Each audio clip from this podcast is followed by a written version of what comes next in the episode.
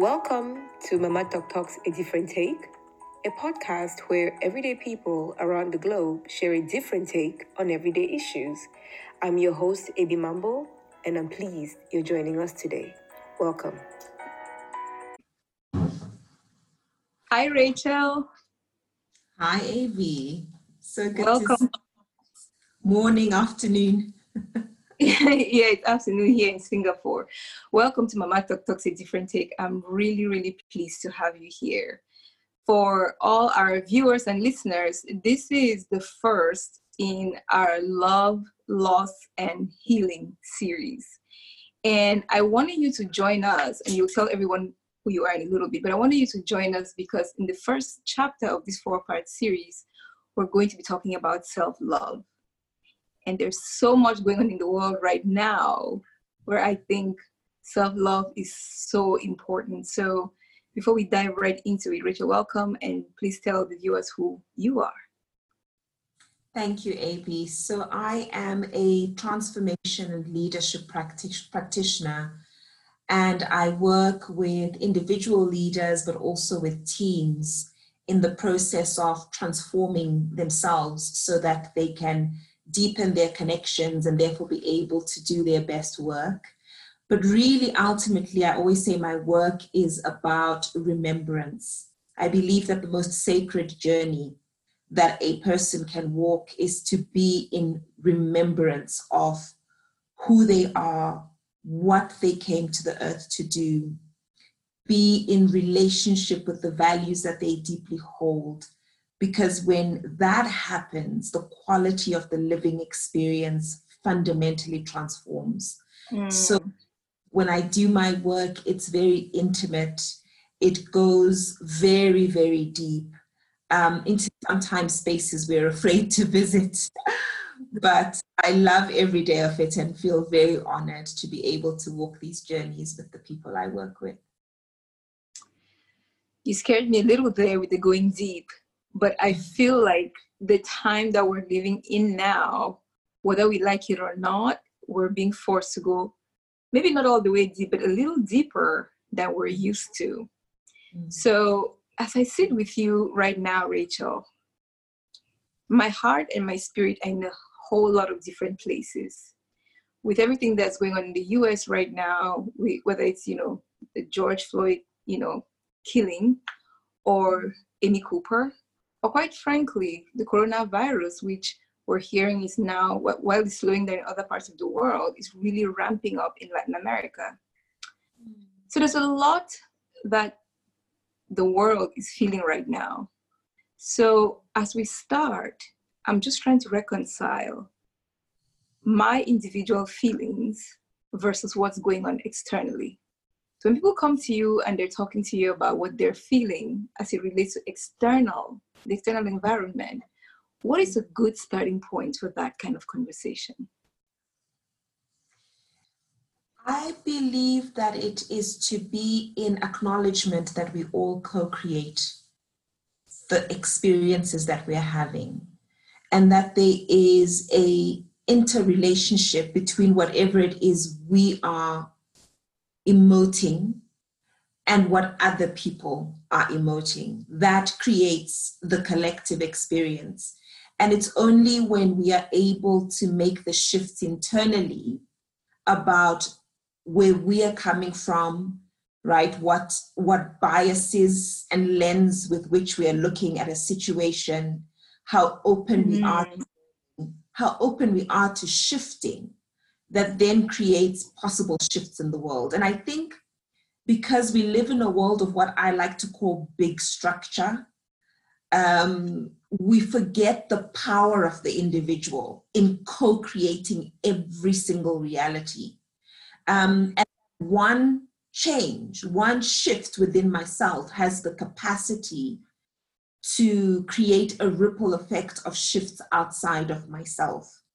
And so for I think we get overwhelmed when we look at the largeness of things, when we look at big structure, instead of remembering once again that capability within to create shifts without. And I believe if every person did that, if they started with the internal connection, the external connection would be less overwhelming. And yet, in a world of big structure, we often feel like we don't have the luxury to do that, the time to do that, because we are being busied. Right? COVID-19 has actually forced us into realizing that there's so much around us that's a construct. And yes. doing the right thing, this is such a sacred moment for coming back to the basics, which makes life so much less complicated, isn't it? There are just so many things that I want to get into right away. Big structure versus the individual. What I've always found fascinating about that concept is big structure does not exist independent of individuals. Individuals run big structure.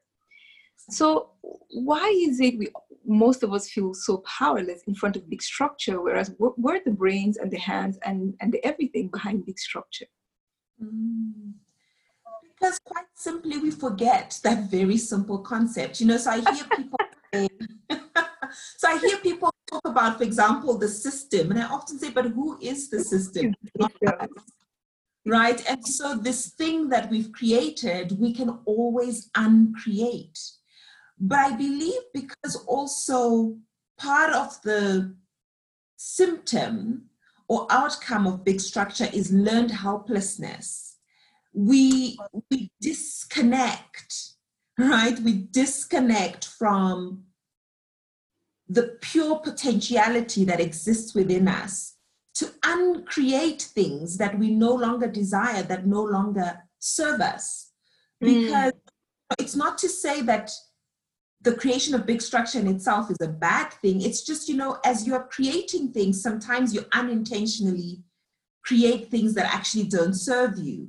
But it takes courage to go back and say, okay, we've invested so much in this thing, but it's not working. Stop it. It takes a lot of courage because our egos get entangled in the implications of quote unquote failure. But I believe that we are in a moment in history where we are being invited or being confronted by that question. Does this still serve us? Does the way we've always done life really serve us? Or are they things that we can indeed shift that improve the quality of my individual experience and the collective experience as well? So we forget that that is the problem, is we have learned helplessness, and so we forget that we are the structure and we have created the structure together. Yes. So I've noticed that you choose words very carefully. You said uncreate, not destroy. And you talked about learned helplessness as opposed to victimization. So let's start with uncreating versus destroying. What is the difference? So for me, the process of destruction comes from a space of a lack of gratitude. So it lacks historical depth in understanding that even that which we now have poor relationship with at some point came from some kind of a logic that at the time felt like it was helpful. So, you know, I even say this when I work with clients who find themselves, let's say, in the claws of addiction, and they hate themselves. I keep going back to this behavior and I hate it. And I say, but why? You created it through some survival instinct. You know, so can we be in gratitude that your brain works? Can we be in gratitude that your system was trying to help you survive? So if the drugs allowed you to forget the pain, that was your intelligence at the time. Yeah. So thank you. And then we move on into a process of uncreating, of undoing, of unlearning, and coming into new relationship with things. But when we come to things with hate, which is what leads to destruction, mm-hmm. does perpetuate a cycle, right? Mm-hmm. Because the energy with which you come to something to solve it is weirdly the same energy you create in the new space of creation. So even some of the things that we, and we'll probably talk a little bit later around this, even some of the things that we resent, like a lot of the biases and isms that exist in the world, there is even something in that to thank. There is even something in that to acknowledge, even if it is that it reminds us that we've lost our humanity. So we come to it with an energy. Yes. Because once we spiral into hatred, we're only going to create hateful outcomes. So for me, that is the fundamental difference. And the one remembers one's power. The ability to uncreate works from the sense of, because we come from the creator, therefore we are creative. We have an energy to shift and to change. I think the destroying comes from a space of helplessness, comes from a space of anger, comes from a space of, you know, I am so overwhelmed by this that I'm just going to go into my survival brain and destroy. Yeah. Yeah. So that remembrance of the power that we have as creators is, for me, what makes the fundamental difference. Yeah. When you said it's really interesting how it lands. I've never heard anyone talk about uncreating. But it's interesting how it landed on me, because when I hear destroy, it naturally has a negative connotation, even if we're talking about destroying something which we think is inherently bad. When we talk about uncreating, because it starts with un and ends with create, the mind alights, right? It's like, wait a minute. Okay, there's create at the end of that, which sounds like instead of destroying, you're creating a new reality. And that's how that landed with me. As opposed to just destroying, you're going from one thing and creating another in the process of removing the first. So just really interesting. Yeah. And then learned helplessness. Let's talk about that. Because one of the things I hear a lot is around victimization. And people throw this around a lot. Don't be a victim, or you're acting like a victim. I hear, you know, a lot of the stuff that's going on in the world right now, in an attempt perhaps to try to help, people say things like that. Or we talk about victimization, or we talk about being a victim. What is the difference between victimization and being a victim versus learned helplessness? Yes. So victimization, for me, implies an object, whereas learned helplessness implies a subject. So what I fundamentally believe, and this has been so powerful for me in terms of making my shifts in the world in relationship to the other, is recognizing that victimhood assumes that I got plonked into a situation and I find myself going, well, here I am. Whereas learned helplessness for me says there was a process. There was a process that brought me here. And it allows me then to interrogate what that energy exchange is, what that interrelationship is. So, for example, I went through, and I've written about this on my social media platforms, I went through a very interesting transformation in my relationship with white males. Mm-hmm.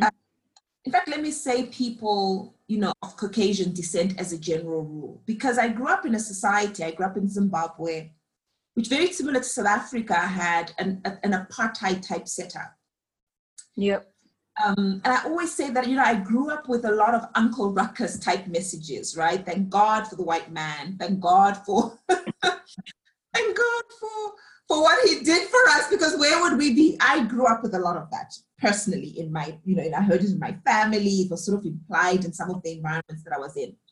And so the process was that I very quickly at a young age started to understand that I must submit power to people like this. Even if they weren't asking for it, I just believed it. And so over time, as I grew in my relationships with them, I was always handing over and then experiencing what I was calling, quote unquote, racism or bias. And I remember one night in 2011, after a meditation I'd had, I woke up from a dream and had the sharp realization that, wait a minute, I am a participant in this dynamic. I am not a victim of it. I'm a participant. If somebody enters into a room with a sense of superiority and I enter the same space with a sense of inferiority, who is the biggest creator here? Yeah. Both of us. It's both of us. Nobody has more power than the other person. We are both co-creating this situation.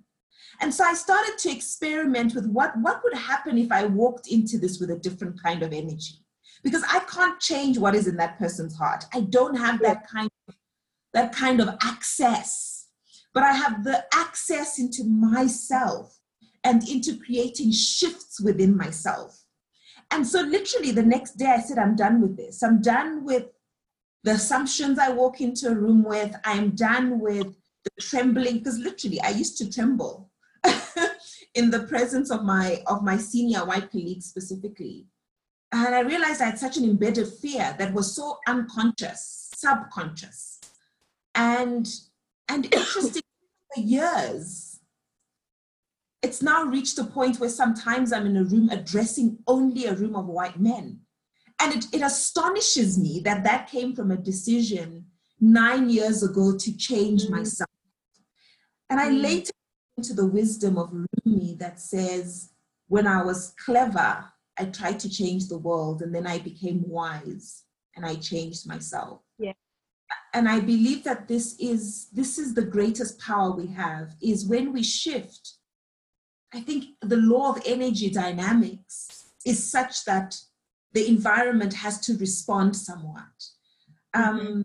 There's a big conversation here, is even as we're having these conversations about what has happened in America recently, about absolutely acknowledging the injustices that are taking place, absolutely, but in the process not losing our remembrance of our power to uncreate versus destroy, and to be in creative relationship with what we are experiencing in this moment.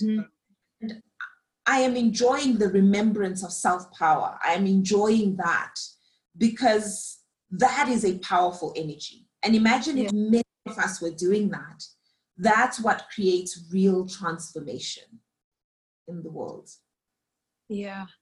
You know, that is so profound. It reminds me of a conversation I had on this show, the previous guest, Adele Hong.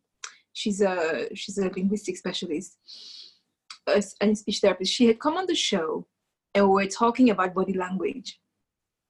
And what she was saying is, when you enter a room, watch what your shoulders are doing, because when you sit across, it's to your point around, you know, giving away your power. If somebody comes in and sits a bit, you know, chest open, broad-shouldered, alpha, and you lean in, you are part of creating that superior inferior dynamic. What if you came in and sat in the same way? One of two things will happen. You will both stay in that position, or they will change. But it was just this idea that we're not even really conscious of how we carry ourselves, right? So you find yourself in this dynamic and you're wondering, why do I feel so small? And it's just that lack of awareness of self, right? That's playing out. So you just talking about that reminded me of Adele's comment. So I love how these threads come along across the different episodes. Yes. But this, I think, is an excellent segue into self-love, which is where we were starting. First of all, I have an idea of what I think self-love is. What is self-love to you? So for me, before I move into self-love, I feel I feel that the journey to self-love first starts with self-acceptance. Mm. Because part of our education, which is what then creates the lack of self-love, is that we are continually in resistance of ourselves. Because a lot of the messaging, a lot of the imagery we are seeing just does not look like us. You know, largely because it is fake, right? Largely because a lot of the stuff we see in the media is airbrushed and polished, whether it's a physical image, whether it is messaging, whether it is the way in which we see power on from a distance. All of it is airbrushed. Yes. Also, we have, it's like when you meet, it's like when you have this sort of incredible idea of who a leader is, and then you meet them in person, you're like, wait, but they cough like me, and they sneeze like me, and yes. they also seem to not be as perfect as I imagined them to be, right? Because it's everything from a distance is airbrushed. And so what happens is that we have a non-acceptance of ourselves because we keep trying to live up to these images. And for me, the first journey of self-love is coming into self-acceptance, is mm-hmm. coming to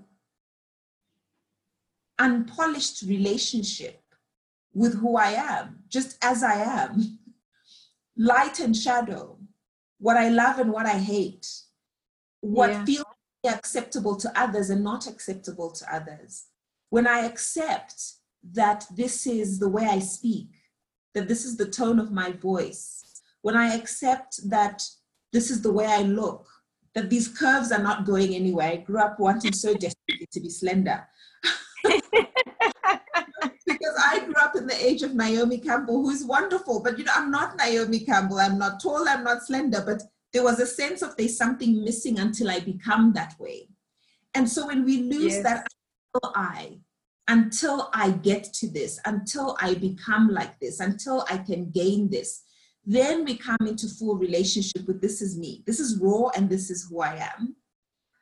And then that leads us to the much deeper relationship of self-love, which for me is the... So before you go to that, Rachel, before you go to self-love, let me ask, because you raised an interesting point about self-acceptance, but you cannot accept the self that you do not know, right? So is the first step self-awareness, or the self-awareness come later? Like, where in the process does self-awareness fit? Self-awareness for me comes later. Mm. What you've said is profound. I love that, because perhaps the steps are self acceptance, then self-awareness, then self-love, right? Because it is only when we accept that we can become aware. You can't become aware in resistance. You cannot become aware in resistance. That is powerful. Wow. You can't. It's not possible. Because and that's how people then get attacked by their shadows, because awareness in resistance is about only the light, right? Is about only looking at that which I can look at, which my eyes allow me to look at, instead of a real deep exploration of who is this person, who really am I, and who am I being in the world, and why am I being that way?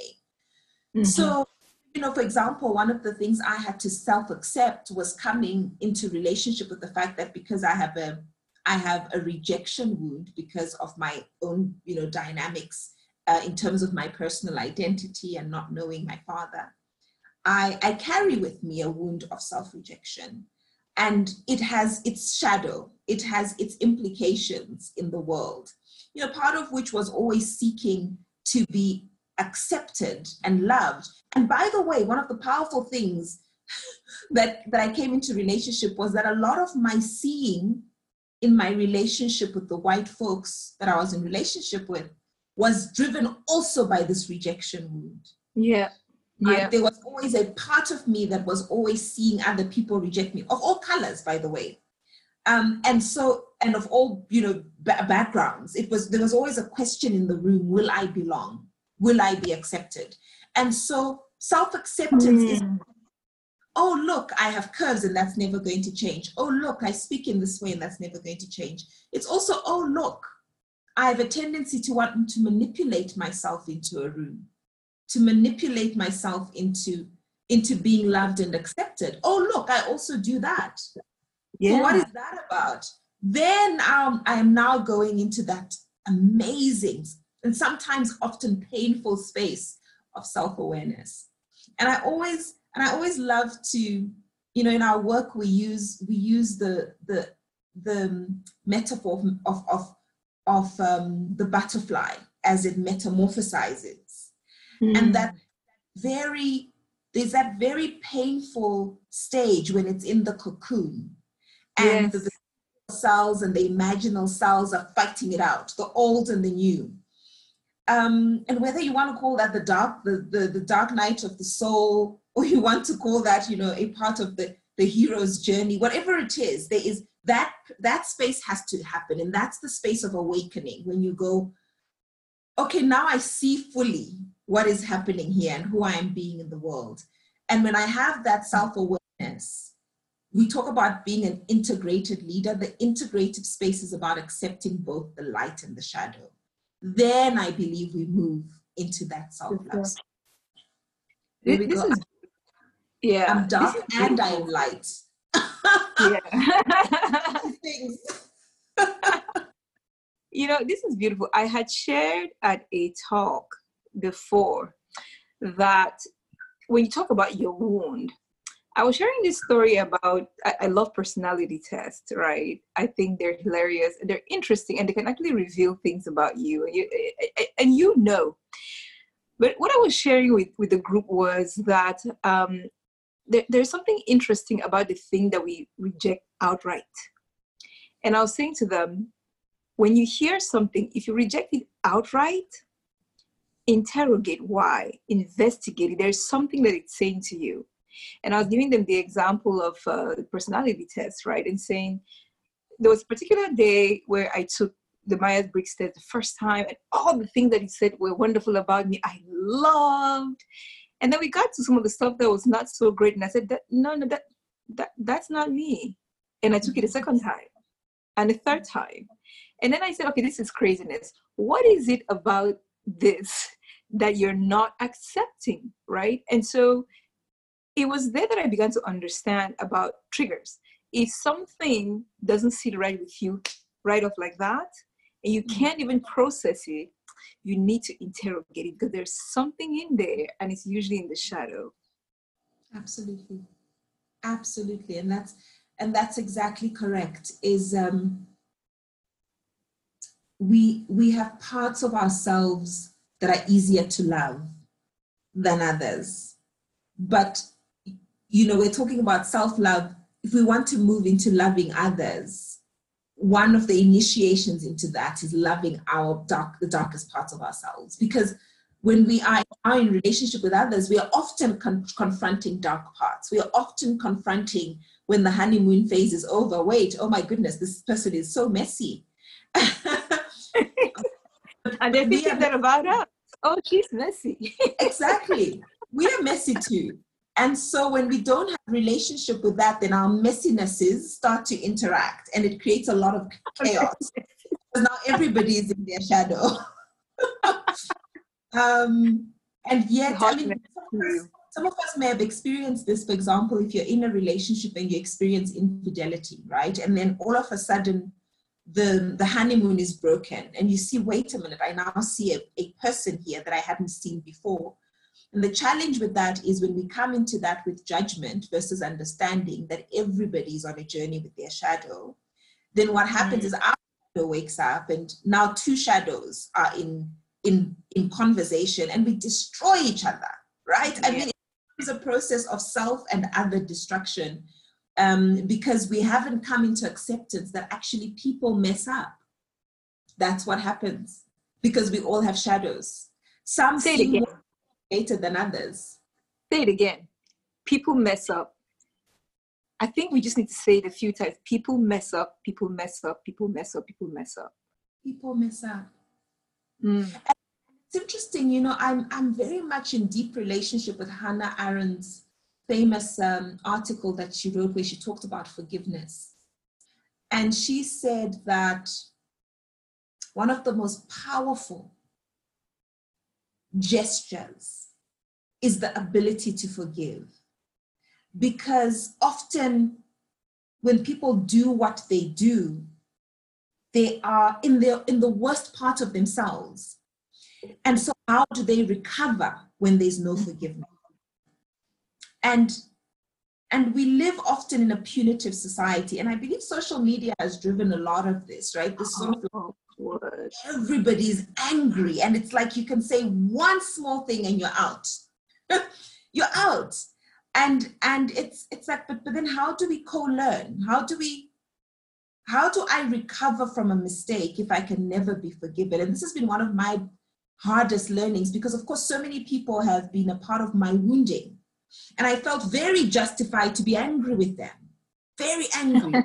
As a child, you know, the people who invaded my innocence as a child, the people who rejected me as a child, you feel justified because by the way, also I was a child. So it's like, oh, I am justified, you know? And while that may be so, that certain things shouldn't happen, they do. And yes, that's the being human, is that they do. And so I feel like we have a very wonky relationship when all we want to do is see the wounding, but not see the gift in the wounding. Yeah, yeah. Because the wounding is going to happen. It's just a part of being in the world. If we all acknowledge that everybody has a light and a shadow, then of course we're going to wound each other. It is almost childish to expect that to not happen. But the world changes when we wake up to our power to be in relationship with this thing with courage and really walk a journey with it. What is happening here? Why are we killing each other? What is that about? You know, so for example, I'll say something and I'm asking you to deeply hear me, because again, people run off, and I'm speaking here to the audience, who run off to a conclusion about the limitation of the thinking. And I just want you to hear, whether it's my limited thinking or not, is when I have watched the countless killings by police in the United States of Black men and women, my Blackness, right? If I'm limited with my lens of Blackness, I get very angry about why are my fellow brothers and sisters being treated like this. And I've got brothers and sisters who are Black, like me, who live in the United States. So I also live with that perpetual worry. But then I'm also reminded that I've also seen videos of policemen do this to white people too, and to Hispanic people too, and to Native Americans too, and to all sorts of people too. And so when I go into it with courage and less reaction, but more response, my question is, what is the wound of America? What is it about the police force that gives them such a sense of a permission to be aggressive, a permission to violate the other, a permission to destroy, as we were talking about? What is shadow? What is that wound? That for me is the conversation that will take us out of this space. Mm-hmm.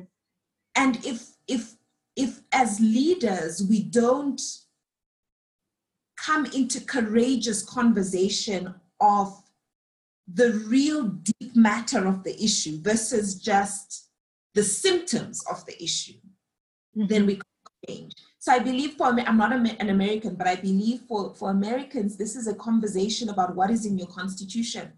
This is a conversation about what is in your foundation. This is a conversation about what is in your lineage that you need to heal, right?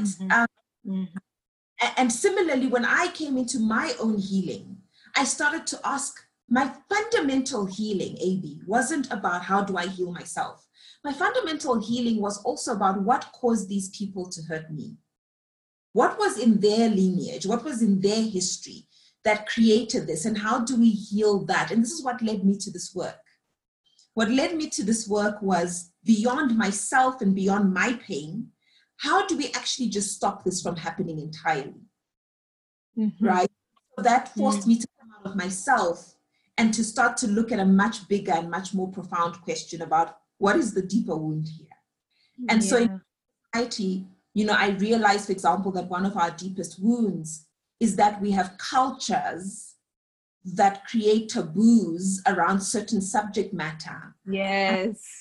Arundhati Roy said so powerfully, how do you understand something when there's no language around it? Yes. How do you understand something with no language? Right? But if we live in a culture where we can't talk about things, you know, how do we solve things? And so that's why for me, courageous conversations is a big part of the work that I do. Is how can we solve this if we can't speak across ages? How can we solve this if we live in a culture? I come from a culture that says you cannot interrogate an older person. But my question is, older person hurt me. Then how do I heal past that if I can't have that conversation? You know, so it's complex. All of this is to say it is not simple, it is complex, and yet it is available to us to work through the stuff. And you'll be amazed how the human brain learns, right? Once we allow ourselves into a conversation, I'm a neuroscience coach, so the process of the brain is a fascination to me, but the brain can learn very fast. It neural pathways very quickly. And the question is, what are you choosing to create neural pathways about? If you're choosing hatred, the brain will learn that very quickly. If you're choosing to be in love, and complex relationship and understanding that even if your shadow triggers me in the worst possible way, I see myself in you. Because everything that we hate, we are capable of doing. Yes. And something unique about it. Everything that we hate, we are capable of doing. And in fact, there are parts in our lives where we are doing it too. Mm.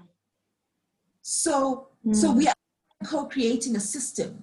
So if we reduce it to this person just killed this person and I hate it, then it's a reduction. If we ask ourselves, where do I do this too in my life? Where do I also kill people in my life? Where do I create this kind of energy? And if I can confront that, then we start to change society because we are a mirror of each other. You know, that's a lot to take in. In just all the avalanche of text and stuff coming in from all your friends and my friends and the ones that I'm sending out, I remembered something late last night. I was up at about 2, and it came to me because there's a lot of talk around anger and the role of anger in all of this, and frustration, and people are tired of being sick and tired, and that is true. Yes. But then there's something that I've always said, and it came back to me yesterday, which is, in my experience, and from what I've observed, the most destructive form of anger is righteous anger. When you have something to really be angry about, you can burn this world to the ground. Okay. Because there is nothing that stops you, right? I mean, there's no one who's going to say to you, you have no right to be angry about that, examine it. There are almost no barriers to that kind of rage. And rage has to go somewhere, right? Yes. Where it goes is up to you. But that just struck me as people were asking the question about, why are they burning all this down? Why are they burning all that down? And I said, to me, I understand the pain. But underneath that is the righteousness of that pain. That's the thing. And that's the anger I always say we need to soothe and better yet try to avoid. Because righteous anger, and I think of Joan of Arc, right? That was righteous anger. There is nothing that blocks it. There's just, you know, I was talking to family in the US this morning, and they were telling me about their curfews and people are still out there and there's all this stuff. And I said, this is the thing. Righteous anger is hard to tame. It is hard to tame. So I don't know where we go with that, what we do with it, but that reflection just came to me at 2 this morning, and I thought, my goodness, this is what's happening. Yeah. You know, there's a simple principle called the ABC. Awareness, take a breath, make a different choice. And for me, I would say fundamentally, this is what change is about. Awareness, who are we being in this moment? So as we are doing what we are doing, who are we being? When we're being righteously angry, and you're right, there is a reason to be angry. Let's not get that wrong. If you killed my brother, if you had your knee on him for 9 minutes while the life ebbed out of him and he was telling you that you're killing me and I can't breathe, damn straight I will be angry. Absolutely right, I'm going to be angry. Because anger, by the way, is a reminder of what has been transgressed, what values been transgressed, what are you and choking inside of me. That's what makes me angry. So I must be aware that I am now in anger. But then, as is with being human, which is what that policeman should have done when he was in awareness, is to take a breath, pause, and say, what am I doing here? And this is true for the policeman, and this is true for those of us who are reacting in light of what the policeman did, is to then take a breath and say, first of all, just ask the question, what am I doing here? What does this represent? Right? And that's why we are called human. We have a capacity to do that. We have a capacity for pause. But also taking a breath means be in relationship with breath. You talked about the energy with which we come into a room. And a lot of that has to do with the way that we breathe. And you know, part of the problem, I work with a lot of breath practitioners. And one of the simple things I've learned is that we've forgotten how to breathe like babies. We tuck our stomachs in, we puff our shoulders, we do the ego thing. And that's what allows us to put our knee on somebody and keep it there for 9 minutes, because we are puffed up, right? We are in the breath of the warrior. And we're saying, do you know who I am? I will show you who I am. We've forgotten to breathe like babies. Take a breath. Breathe deep. Get out of your amygdala. Get out of that hijack. Be in the... We always talk about the neocortex, by the way, as the space of problem solving and reasoning. It is also the space of compassion. It's the space where compassion is born. So when you're aware that you are reenacting your ancestors' poor behaviors, you take a breath and then you make a different choice. Because all of us are reenacting our ancestors' good and bad behaviors, right? Because we all learned the good and the bad. Yeah. And so an awareness of where am I repeating things that actually keep me where I am. And then take a breath and then make a different choice. And this is the power that is available to all of us. This is the power that is available to every police person before they kill a person unnecessarily. But this is also the power available to us as we are now responding. Because at the end of it, we'll all kill each other. At the end of it, everybody is angry with somebody about something.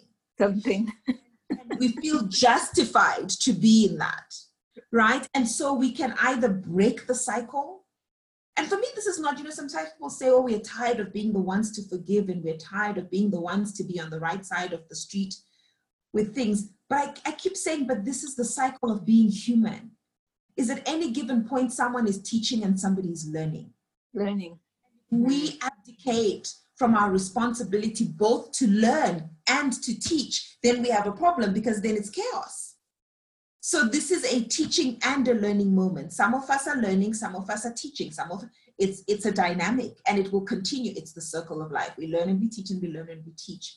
If we reject that, then we become barbarians. That's all. But it's hard. Is that easy? No. Yeah. It's easier to just be upset. So much easier, and justifiably so, as I keep saying. But we have a higher choice available to us that can actually transform our societies more than when we are just in reactivity. Yeah.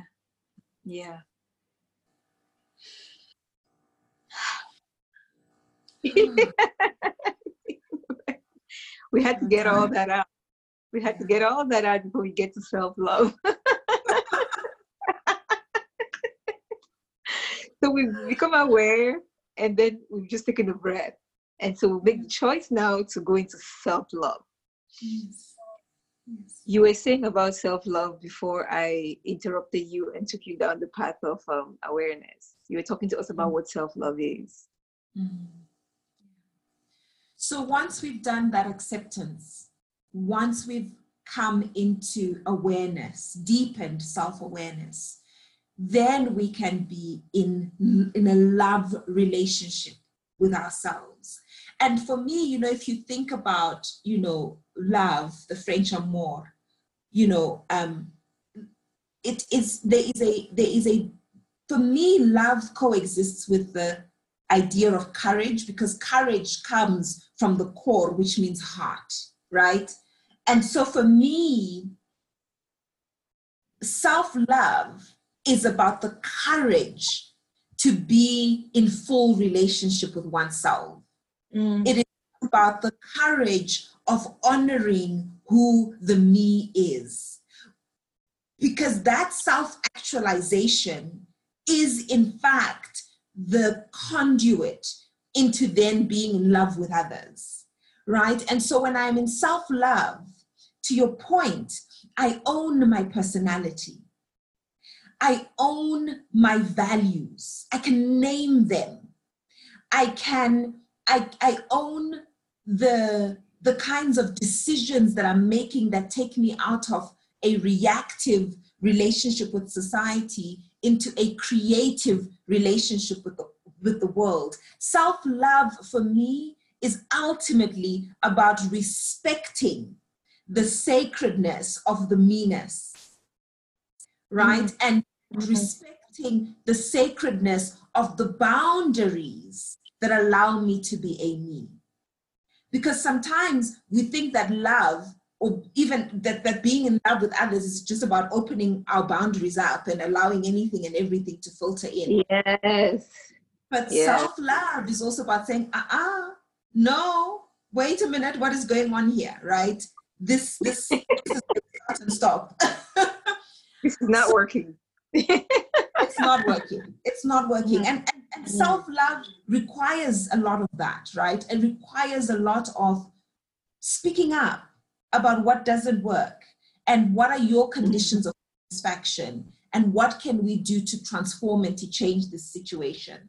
So for me, being in a relationship of self-love, and I can speak more profoundly for myself, has been about coming into relationship with the sacred I am. Mm. And really owning that and saying, I actually am. I am here. I have permission to take ground. I have permission to take up space. I have permission to be in relationship with the reason for which I came. I am. And if you can just meditate on I am and what it means to be an I am in the world, again, taking into cognizance that you are a product of the Creator, and as the Creator is, so are you. When we walk in relationship with that, we don't do half of the nonsense we do in the world. We don't do it. We just don't do it. And again, I'm holding that image of all of us in this moment of madness in the world. If you were in relationship with an I am, you don't kill another. But because you don't have self-love and you don't understand what the I amness is, you can take life because you lost that relationship a long time ago. And so that for me, self-love, as very watery a concept as it sounds, that coming into relationship with the sacredness of the I amness heals all of the world. One of the things that is very, very interesting to me about self-love is it's there's a kind of power that comes with it. That if you're unaccustomed to power, at first it can cause you to totter a little bit. Because your point around I am here. Like, really, I'm here. Yeah. And I can speak. And I can take up space. And it's okay. And you don't have to like me. And you don't have to. There are no halves. There's a power that comes with that, that I think, and I say this because I think sometimes when you start to walk that journey, it's easy to fall back because you get into this space of immense personal power, right? Mm-hmm. And sometimes if you're not used to that, you kind of have to hang on and steady, because it's a beautiful thing. If you've been told your whole life that you're not this and you're not that, and you start to do your work and you realize, I have a voice and I have a dream and I have a passion and I can say, one of the reasons I do this show is because I believe in voice. You have to say it. You have to say it. If you don't say it, it's hard to imagine it and to believe it and to bring it into being. You have to say it. And so oftentimes, the way I check if I'm passionate about something or not, if I want to do something or not, is, can I actually say it? Not to anyone, to myself. Can I say I want to do X? If the words cannot come out, I'm going in the wrong direction. And I need to pause. So there's just something about that power that comes when you know who you are, light and shadow. And you can say, my best friend did this once. We've been best friends since I was 17. And she, last summer, we were at her bridal shower and her bridal shower. We're having this conversation. And in the middle of it, I don't know what we were talking about. She turned around and she said to me, but you know I'm really selfish, right? And then she just moved on.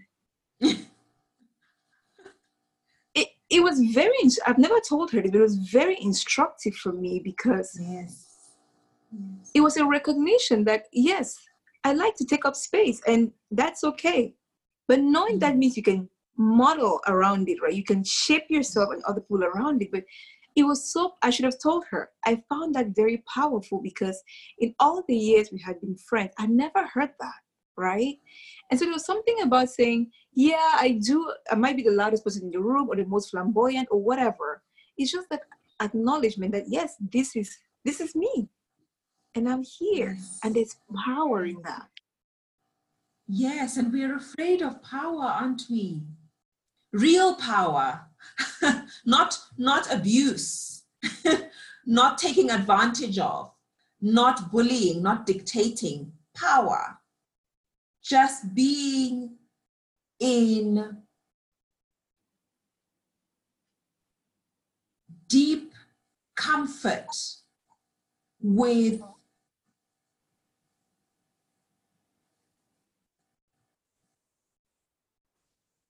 the depth of my permission to be here, which then allows me to give you the permission to coexist with me. It is a profound transition, right? When we are, because when we enable self, we enable others. Others, yes.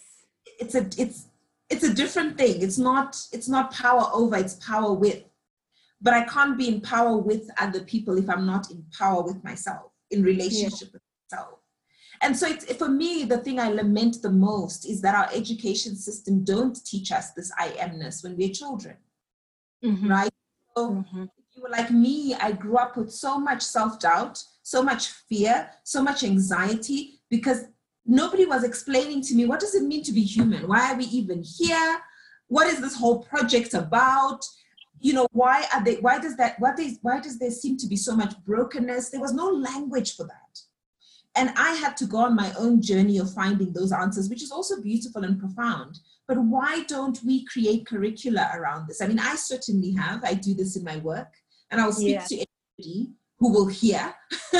but it feels to me that this should be in our education systems, this relationship with self-power, with I amness.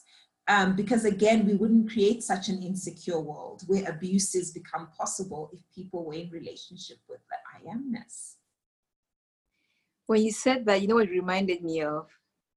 And I'm not going to say her last name right, but Sisi Dangaremga's Nervous Conditions. That book, everything we've just talked about is captured in that title, Nervous Conditions. I must have read that book 9 times, 10 times. I wrote a thesis on it in college and then again in law school, because the way she talks about powerlessness, right, is in such a visceral way. But it was the taking of power and the giving up of the power. It wasn't like you're just someone sitting here and something is happening to you. So as you're talking, it just reminded me of Nervous Conditions. And I thought, that's it. We all have some nervous conditions going on right now. I love the book Nervous Conditions too. I love that book, because you're absolutely right. I think it takes us back to the first conversation we have, which is about the dynamics of exchange, right? And what it means when we are co-creating and we accept the power that we are co-creating our realities, all of us, no matter the situation, no matter if we like it or hate it, we have all co-created this moment, all of us. Beautiful. That humbles us, that grounds us. When you can no longer blame, that is a different kind of power. When you can no longer blame, that is a maturity into a relationship with the self that is most profound. When you can still blame, there's a journey yet to be walked. Yeah. Yeah.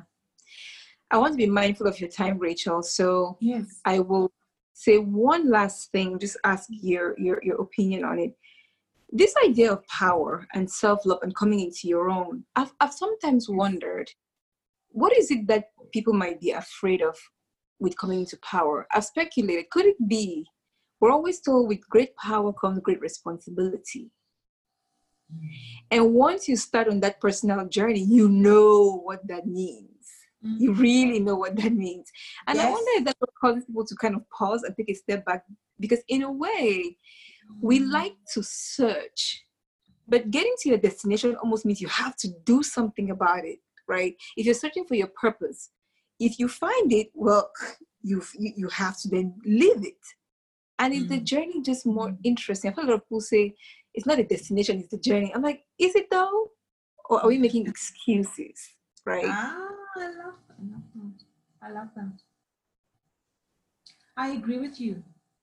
I and by the way, you don't have to be mindful of my time. I'm with you. I'm here with you. Thank you. And you know what was coming to mind? I was trying to find it on my phone, but I can't find it. Paul Tillich has an incredible definition of power, but I cannot now find it. But it keeps coming.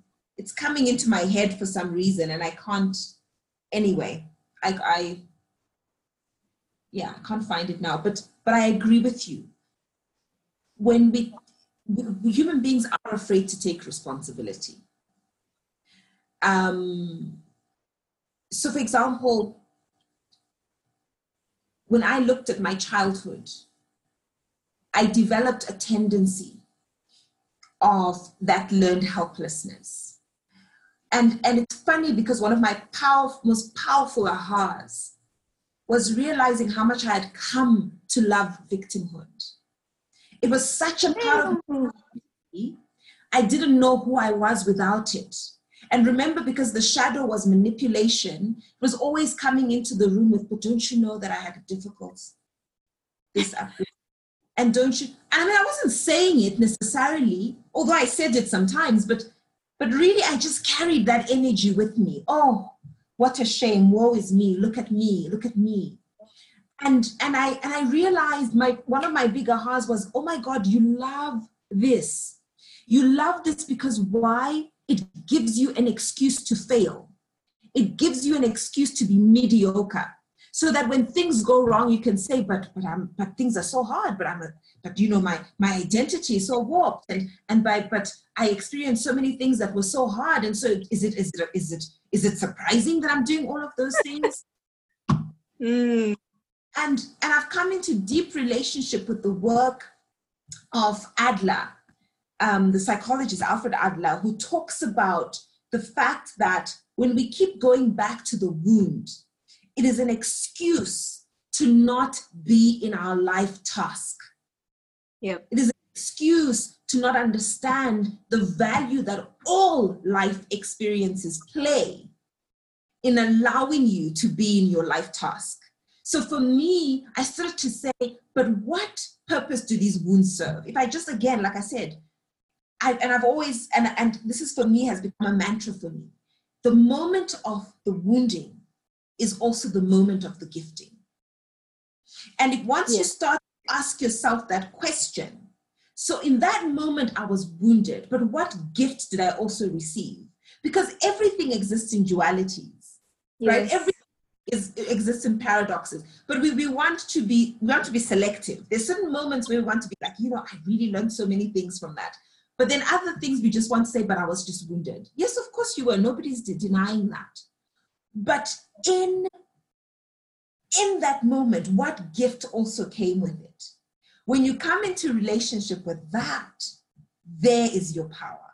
Because then you recognize again, wait a minute, everything is for a purpose. So for me, I believe why I can do this work of healing and of being in relationship with people coming into their personal remembrance is because I went through so much shit that allowed me moments of pause and reflection to be like, what is this really about? And it's dynamic. And I'm not saying, by the way, people hear that they're saying I'm advocating, you know, for children to go through stuff. That's not it. I'm saying that for as long as this earth is run by humans, we will hurt each other, we will wound each other, because it is the nature of our brains to do that. It is the nature of our makeup to do that. Because how many times, AB, have you wounded without even realizing you wounded? Yeah.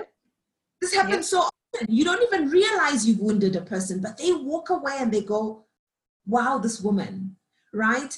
But when we then come back and say, wait, okay, there was wounding. What was the lesson? What was the gift? What came with that? Then we walk into our own power, because then we start to say, wait, okay, so actually there's no moment at which I lose power. Every single moment gifts me with something and I can use it. Then you no longer have excuses. So for me, coming into that, I started to say, I'm not a victim. And I'm now actually rejecting this learned helplessness. And I'm going to retrain myself. I'm going to uncreate and create anew. And that fundamentally changed my life. Yeah. Because, like I said, many people wounded me without even realizing they were wounded, without even intending to. So are they ever going to come and say, please forgive me for this? No, but they don't have to. They don't have to, because my fullness, my self-actualization is not dependent on them necessarily. It is dependent on my journey with, actually, I never lose agency. At no point does a person lose agency. I love reading Holocaust material. Elie Wiesel, Edith Eger, Knight, The Choice, Viktor Frankl's Man's Search for Meaning. And you know, when you read these stories, even, by the way, some of the struggle heroes I've spoken to here on the continent, where people went through really difficult, life-threatening moments, and yet still recognize that even within that they had choice. Even within that, you know, when they talk about the fact that you have a gun held to your head, and even within that I had a choice. I am starving because somebody is starving me on purpose as part of a system, and even within that I had a choice. That is profound power. That is profound power. And if we remember that through all of these things we're going through in the world today, we recognize that even, it's not even even, especially because of those moments, we are reminded of the power of our ability to create what we truly desire. Beautiful. I mean, that idea of choice. You know, we say this a lot. We want choices. Do we? It's not like going, you know, we go into the supermarket, we say we want choices. You go and you see 7 different kinds of toothpaste and you're like, can there just be one so I don't have to make a choice? I just pick and leave. We say we want choices, but with choice and with power comes great responsibility, because what you choose, you will be held accountable for. Yes. And I just sit with that and I say, is this why we enjoy the journey more than the destination? Because when you get to the destination, you're there. What happens when you travel? You pack your suitcases, you get in the car or the plane or wherever, you get there and you have to unpack. And after you unpack, then you have to show up in the new place. Yes. It's easier to stay in the car. It's easier to be on the plane, because when you get there, you have to get out and you have to show up. And yes. That part. I read some weeks ago something I so loved, and I'm paraphrasing, that said, it is so much easier to criticize than to build. Mm-hmm. So much easier to protest, to destroy, than to go about the business of building. And I've always believed that there should be a moment of protest. There should be a moment of sort of saying, I just want you to know how angry I am. But I say, give yourself 2 minutes to do that. Then move to the process of building. Because I believe that the world will ultimately give room and permission to the most creative energy. And so if you look even at the scale of emotions, anger actually has very low resonance. Yeah, it's not a very productive emotion. But when we move up to higher emotions, like creativity, then there's the power that we unleash in the world of just going about the business of building. So I, for example, as a choice, say, I don't protest, as a personal choice. I don't get involved in that kind of energy. What I do is go about the business of building. That's what I do. And that's what fundamentally changed my life. If there's something I don't like, I build something around it, because then that building fills the vacuum. It fills the gap, right? That's what I desire. Yeah. That's what the toying thing. I for me personally, I've made a choice. By the way, for those who don't know, toying is a word we use that is used in South Africa for protesting, right? For marching in the streets, etc. And by the way, I believe, there's a role for that. There are activists whose work is to do that, to raise attention, to show that these are the values that have been transgressed, and I respect that. For me personally, it's about building. No, be aware, take a breath, and my choice is to say, I have a big wound around diversity and inclusion because of the way the messaging I was given and the journey that I had to work through. And now I have created a workshop called The Biology of Bias. And I take it to whoever will listen, because I want you to understand. Because for me, and I've done a lot of research, right? Because I wanted to say, but why do we even do this thing in the first place? I'm a roots person. I like to go to the root of things. I don't want to deal with just the symptom. I want to deal with the root. And I started to learn, okay, so our brain has a pattern making responsibility to keep us safe. That's what the brain has been doing since time immemorial. That's why we are here. Yes. It's quick judgments and says, this is too different from me. Fight, flight, freeze, phone, feed, fornicate, whatever it is that you're going to do in that moment, right? That's what the brain does. Now, when it does that, what are the mechanisms to bring it back? What are the mechanisms? And so don't be in shame, because, by the way, this is another thing about a lack of self-love, is that we have a society that is in shame. When you're in shame, it is hard to reverse action. Ooh, that topic. Right. If you're in a moment where you're about to do something very problematic, and then you get into shame. That, by the way, that's based in bias.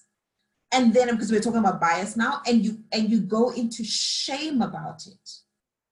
You then can't be in relationship with reversing that thing and making a different choice. Because what does shame mean? Shame says, I've broken a public standard and I deserve to be punished. And if I'm not being punished, I will self-punish. So what does that mean? It means I keep repeating the behavior. That's the self-punishment. I say to myself, oh, I'm doing it again. I'm a horrible person. Okay, well, might as well follow through with being a horrible person. That's what shame does. Yes. Whereas with self-love, you go, darkness, my old friend. There you are again. I recognize you. I recognize this little niggling of this desire to be racist. I recognize this niggling to be classist. I recognize this niggling to be in judgment of somebody who's not like me. I see you with a smile, but I'm not going to listen. Literally, that's how the brain reverses, is when you recognize the pattern and then you say, you literally just make a choice. Take a pause, 10 seconds. It can make a world of a difference, right? But that cannot happen when we're in shame. I feel like, I'm hoping you'll come back to the show anyway, but we need to talk about shame when you do, because I have thought about, I talk a lot about empowerment. And most of the talks I give are around that and around fear. And I keep coming back to the greatest enemy for me to personal progress and empowerment is shame. Because shame blinds you. When you're ashamed, you're so involved in self, you cannot see. And the self you're involved in is the bad self. So you cannot see that which is good about you.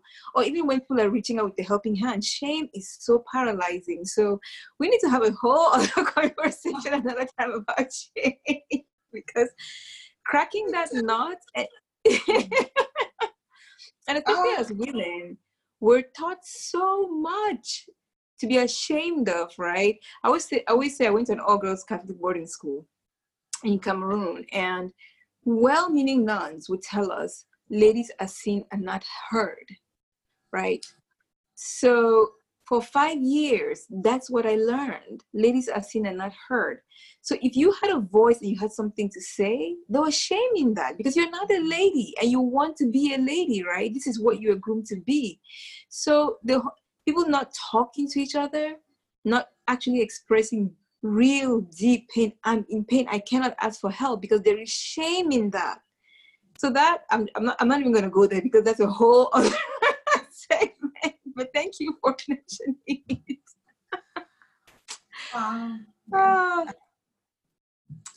This was wonderful. Such an education, and honestly, it's given me pause because I was angry. And just in looking at what's happening and looking at, and I have to put my anger in some context. So I'm an employment lawyer by background.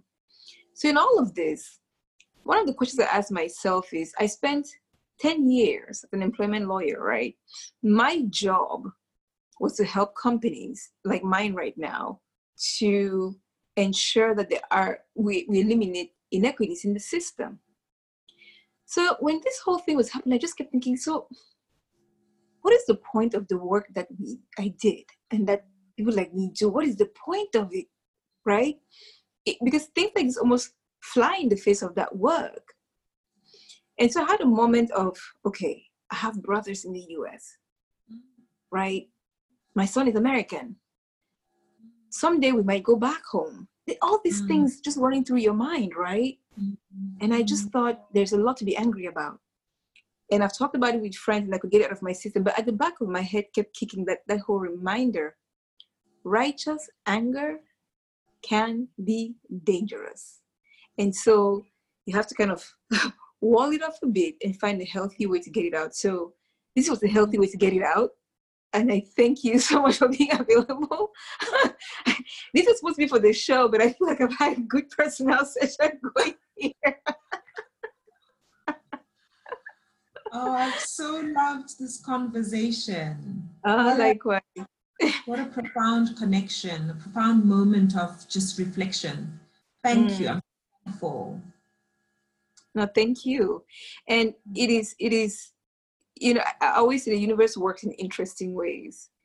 It is no accident that I had thought about this series for June. And people kept telling me, but June is not the love month, but that's February. And I said, no, I want to do a love series in June. And lo and behold, there's a lot of love that we need to be talking about from this point on. Absolutely. I think we've talked about death and destruction enough for the last 6 months. I think we need to change the title a little bit. I know. Synchro destiny. Isn't it amazing? Isn't it amazing? Yeah. Yeah. This indeed was the right moment for this conversation. Incredible. Absolutely. So thank you for heeding to that. Isn't it amazing? Yeah, yeah. And thank you. And I will remember the ABCs, because I think that's something that it's simple enough to remember, right? Harder to do, but the beginning is remembering it. Just remembering to be aware, pause and take a breath, and make a different choice. All right. Imagine the world would live if we all made a different choice. Rachel, it has been delightful and empowering and freeing and that whole thing. So thank you so much. And I hope you come back to visit us at Mama Tok Talk. I hope so. Thank you so much, Aby. Beautiful conversation. All right. Likewise, stay well. You too. I hope you enjoyed today's episode. Please share your thoughts in the comments below or email us at ab@mamatoktok.com. Continue the conversation in your homes and communities. And when you join us next week, invite a friend or many for more diverse perspectives on everyday issues from everyday people around the globe. Subscribe to our podcast at mamatoktok.com /A Different Take. And join our online family by following us on Twitter and Instagram. Until we meet again, I'm your host, Aby Mambo. Sigashina, stay well.